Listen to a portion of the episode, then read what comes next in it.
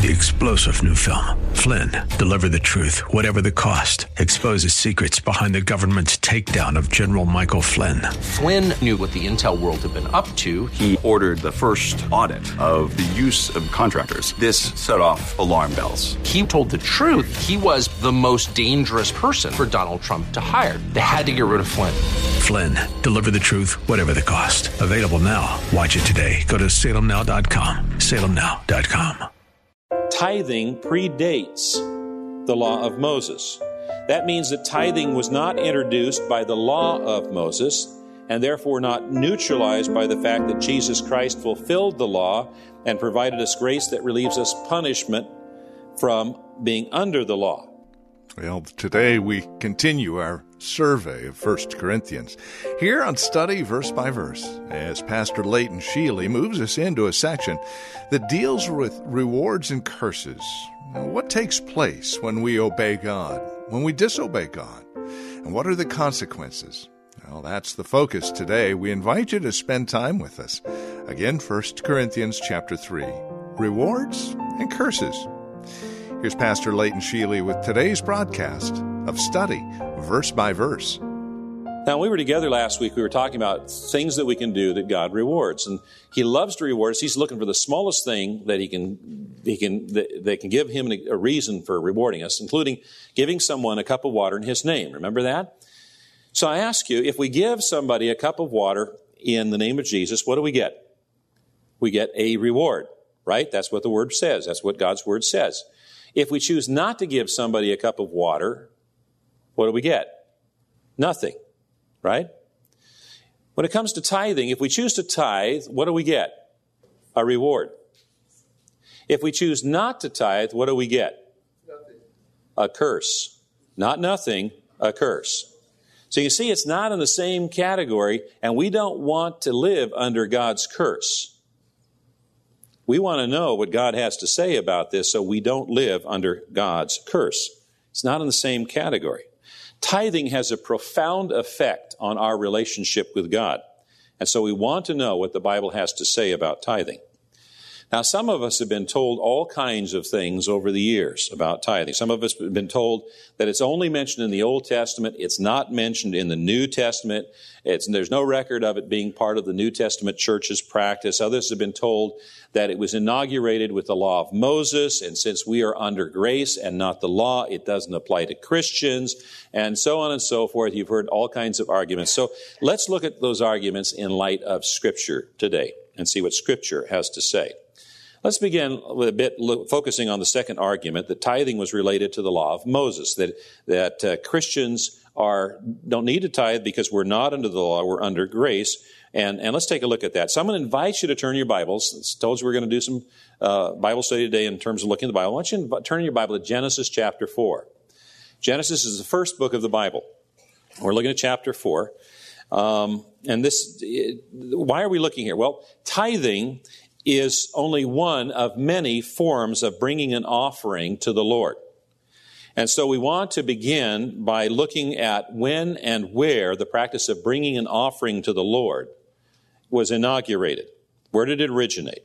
And so we're in chapter 4. Chapters 1 and 2 talk about creation, how God created the earth and the universe. Chapter 3 describes the fall of man when Adam and Eve chose to sin against God. Chapter 4 describes the first family. And as the Bible can do, it condenses a whole life span into a couple of verses. Verse 1 talks about the birth of Cain. Verse 2, the birth of Abel. We're on verse 3. In the course of time, Cain brought to the Lord an offering of the fruit of the ground. And Abel also brought of the firstborn of his flock and of their fat portions. And the Lord had regard for Abel and his offering, but for Cain and his offering he had no regard. So the question is answered. Bringing offerings to the Lord began immediately after the fall of mankind. There's no record of it happening before the fall of mankind, but it happened within three verses, if you will, the next chapter, if you will, after the fall of mankind. And if you were to continue to read this sad story, you would find out that the first murder in human history was over a religious difference between Cain and Abel. And people today still continue to kill each other over religious differences. The story also tells us that some offerings are acceptable to the Lord and others are not. Now, biblical scholars have studied this passage and they've suggested some reasons why Abel's offering was acceptable and Cain's was not. Uh, it says that Cain brought an offering of fruit, but Abel brought his firstborn, the first fruits, and their fat portions, which means the best of the best of his flock. And so the suggestion is that Abel brought his very best, whereas Cain just brought an offering. And that made Abel's acceptable and Cain's not. Others have suggested that the reason that Cain's offering was not accepted was it didn't involve the shedding of blood. However, not all of the offerings to the Lord, even those that are uh, prescribed in the law of Moses, require the shedding of blood. So, offerings to the Lord began immediately after the fall of mankind. There's no record of a, an offering being brought to the Lord before sin entered the world. Tithing is a form of bringing an offering. It's one of the many forms. So, where and when did tithing originate? And the answer to that's found in Genesis chapter 14. So, if you turn your Bibles, it's just a few pages over, Genesis 14. And we find out that the tithe this is, is connected with Abraham. Now, in order to understand and appreciate the implications of what we're about to study here in Scripture, let me provide a historical setting. God revealed himself to Abraham, who became the father of faith. Now, Abraham was the father of Isaac, who was the father of Jacob, who was the father of Joseph, and his ten older brothers that sold him into slavery. Joseph ended up in Egypt. And from prison, he became, he was elevated to second in command of Egypt under Pharaoh to help the nation of Egypt get through that famine. Well, the famine also affected his family, and his family came to Egypt for food. And Joseph invited his family to move to Egypt, and so they moved to Egypt, and the family was in Egypt for 400 years. And the family grew. In fact, by the time they left, they had grown to two to three million people in that period of time. Well, what happened is, is at the start of Exodus, we find that a new Pharaoh, after 400 years, a new Pharaoh came to power and he didn't know about Joseph. And he didn't like the Hebrews. And so he enslaved the Hebrews. He, in, he, intended to destroy the Hebrews. The Hebrews called out to God for help, and in the course of time, God sent Moses. And Moses was the one who led the Hebrews out of the land of slavery of Egypt, right to the border of the land of promise. And it was through Moses that God gave the law. Moses lived over 400 years after Abraham.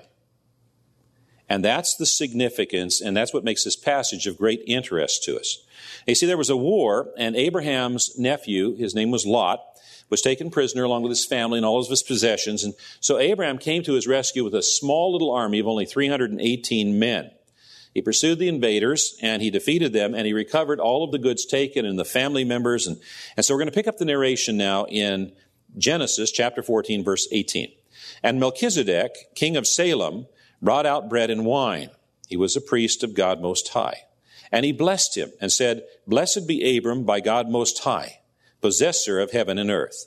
And blessed be God Most High, who has delivered your enemies into your hand. And Abram him, gave him a tenth, a tithe of everything. So the first mention of tithing in the Bible uh, came more than 400 years before the law of Moses. Tithing predates the law of Moses. That means that tithing was not introduced by the law of Moses and therefore not neutralized by the fact that Jesus Christ fulfilled the law and provided us grace that relieves us punishment from being under the law. Now, Melchizedek is an exceptional and interesting character from Scripture. You see, in the Bible, a person might be selected to be a king, or they might be selected to be a priest, but not both. But here in Scripture, Melchizedek is clearly described as being both priest and king. And in chapter 7 of the New Testament book of Hebrews, he is described as being a type or a figure of Christ because Christ is both priest and king. Christ is our high priest before God, and he is the King of kings and the Lord of lords. Now, did you notice what Melchizedek brought out to greet Abram, who was later renamed Abraham? he brought out bread and wine. Now, does that phrase bread and wine connect with you? Isn't it bread and wine that we use in the celebration of communion? And so the king of Salem, that word means peace. That city was later renamed Jerusalem. The king of Salem, who was the high priest of God Most High, had communion with Abraham. And he blessed Abraham and he preached a sermon. We've got the main point of the sermon here that Abram's victory was because the hand of God had handed the enemies to him. And then after the communion and after the sermon, an offering was given to God through the priest of God. And that offering was the first tithe. Now, Abraham's tithe, we read this scripture, it was given gratefully, it was given voluntarily, and it was given systematically. First off, Abraham was grateful for the victory that God had given him and his small army over the enemy. And second, Abraham uh, did this voluntarily. You see, the law of Moses had not been yet had not yet been written, and so there was no requirements to give a tithe, and there was no written promise that there would be a reward if you gave a tithe. Abraham just chose to give a tithe.